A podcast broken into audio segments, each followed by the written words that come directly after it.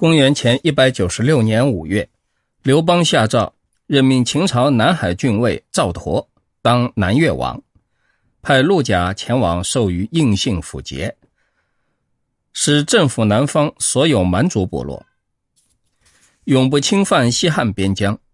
最初，秦朝二任帝胡亥、南海尉任嚣病重卧床，临死前把龙川县长赵佗叫到床前。吩咐说：“秦朝政府暴虐，天下受尽苦难。听说陈胜等起兵抗暴，将来如何发展，不得而知。南海郡既偏僻又荒远，恐怕盗匪之辈前来侵犯。本打算封锁新道，用以自保，静候大势演变，却因为病情日重，未能实施。希望由你来完成。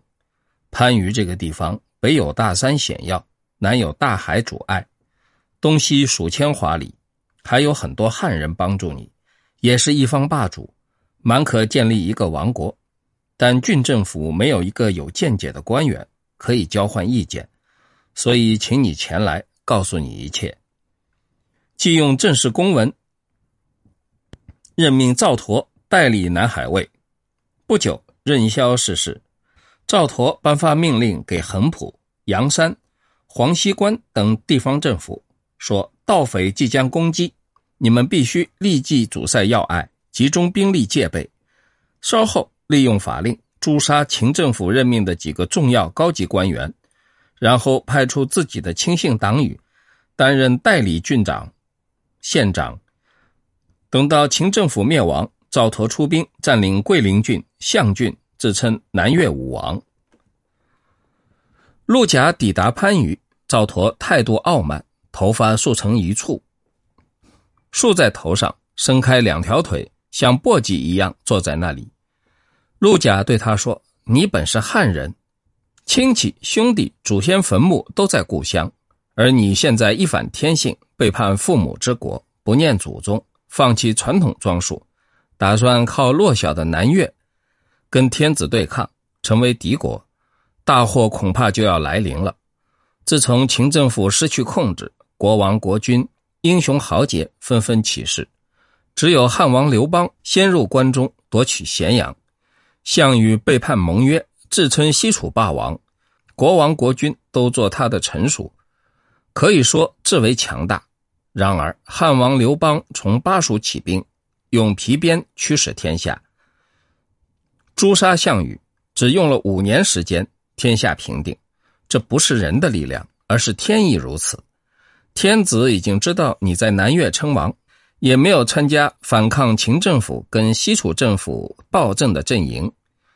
宰相和将军们都认为应该派出大军向你问罪，但天子怜悯人民在战乱平人中已十分劳苦，才打消原意，并且派我前来。授给你封王的印信和互相联系的符节，你应该恭恭敬敬到郊外迎接，北面称臣。想不到你却打算靠着新晋成立、基础还没有稳固的南越倔强到底。西汉政府如果得到报告，恐怕会有激烈的反应。首先挖掘、焚烧你祖先的坟墓，屠杀你的家族，然后随便派一个军官率领十万人兵团南下进攻。到那个时候，你的部下杀你投降，易如反掌。赵佗茅塞顿开，赶紧跳了起来，规规矩矩坐下，道歉说：“请您原谅，我在蛮族部落中鬼混的久了，忘了中原的礼仪，应向陆贾请教。我比萧何、曹参、韩信怎样？”陆贾说：“大王的贤明和能力跟他们相似。”赵佗又问：“我比皇上怎么样？”陆贾说。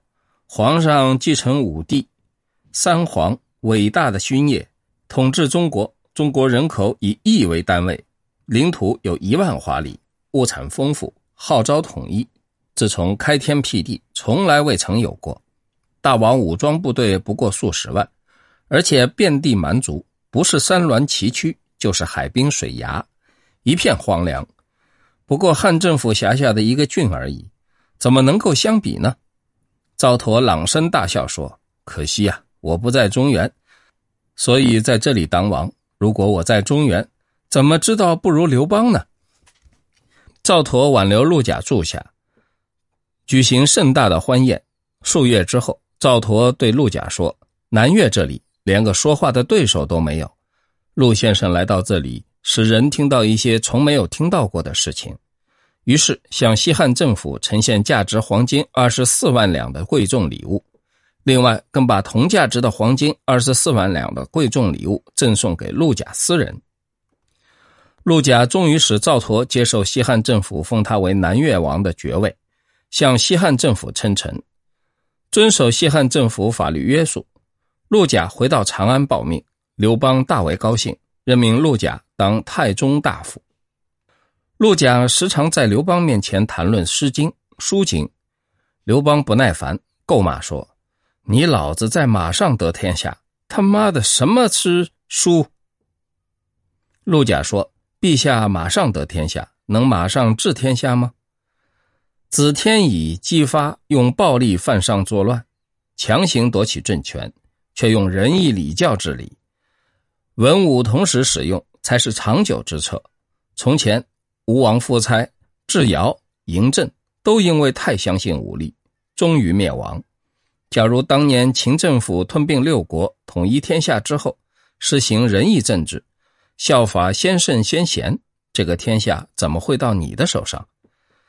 刘邦面色惭愧，搭讪说：“请你写下来秦政府所以失败，我所以成功的原因，以及古时候国家兴亡的故事，拿给我看。”陆贾就在这个方面概略的做了叙述，共写了十二篇，每成一篇就讲解给刘邦听。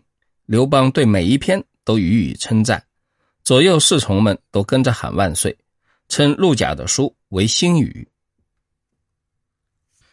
公元前一百八十四年，西汉政府主管单位决定禁止铁器输往南越王国。南越王赵佗说：“高皇帝封我当南越王，准许两国自由贸易，而今皇太后吕雉采纳奸臣的建议，把我们当作蛮族，不准卖给我们东西，一定是长沙王吴成的主意。”打算用汉朝的力量消灭我们，自以为有功，而由他兼任南越王。公元前一百八十三年春季，赵佗称南越武帝，出兵攻击西汉的长沙国，连破数县才回去。公元前一百八十一年，西汉政府派龙绿侯周昭率军攻击南越帝国。公元前一百七十九年，最初太皇太后吕雉。派龙绿侯周昭攻击南越帝国，正逢盛夏，天气潮湿，军中发生瘟疫，无法越过五岭。一年以后，吕雉逝世，周昭随即撤退。南越武帝赵佗趁胜利余威，用贵重礼物送给闽越王国、西欧王国以及洛越王国，把他们置于控制之下。于是南越帝国领土倍增，东西有万余华里。南越武帝赵佗用黄陵作为车盖，左边竖起大旗，跟西汉皇帝的排场一模一样，与西汉对抗。汉文帝刘恒决定放弃武力，用政治手段解决。赵佗祖籍真定，刘恒下令整修赵佗父母的坟墓，特别设立守墓官员，负责洒扫祭祀，征召赵佗的亲人兄弟，任命他们当官。再重重赏赐，给他们荣耀。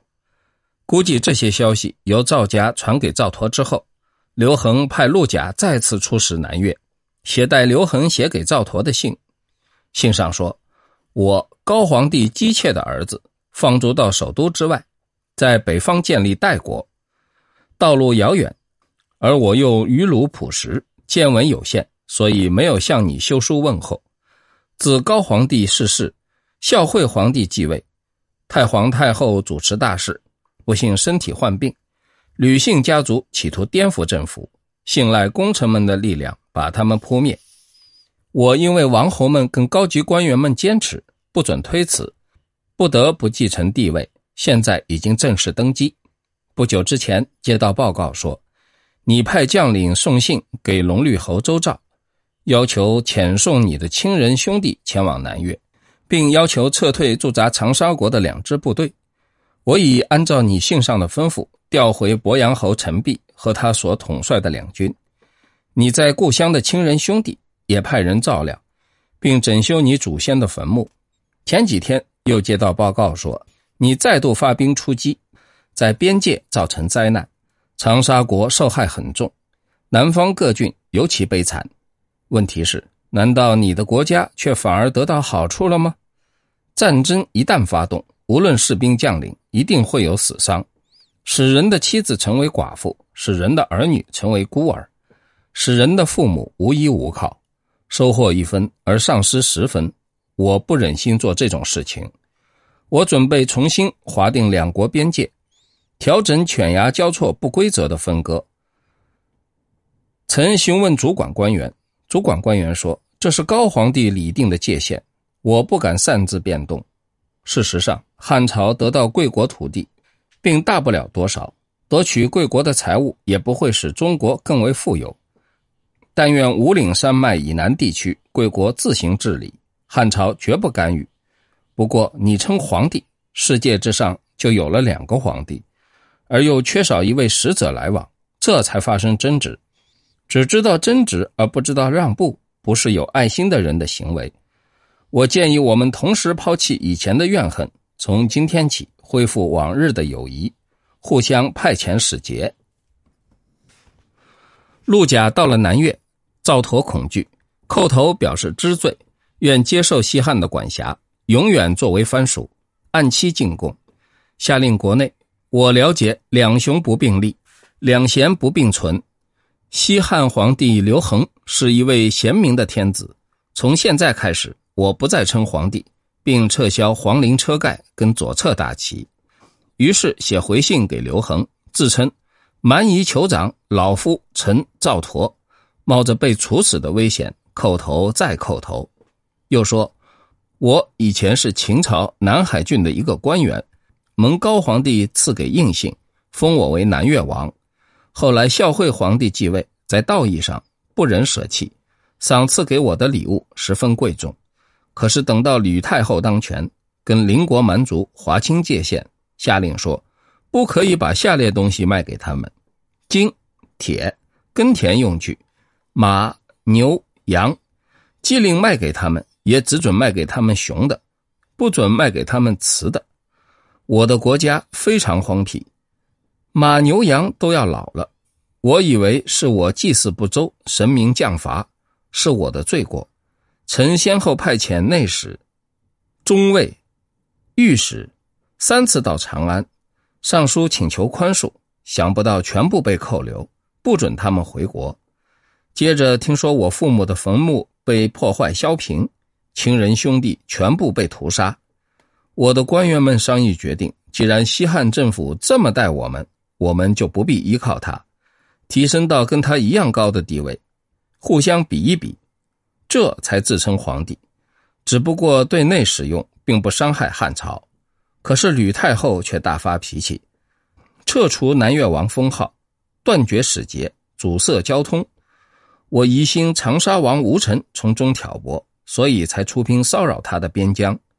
我在南越四十九年，现在已有了孙儿，然而凌晨起床，深夜才睡，卧不能安枕，食不知滋味眼不看女人的美色，耳不听欢愉的音乐，只为了不能侍奉汉朝。而今陛下哀怜我，恢复南越王的封号，又准许交通来往，我已经如愿以偿。即令今天死亡，名声不灭，以除去帝号，不敢与汉朝匹敌。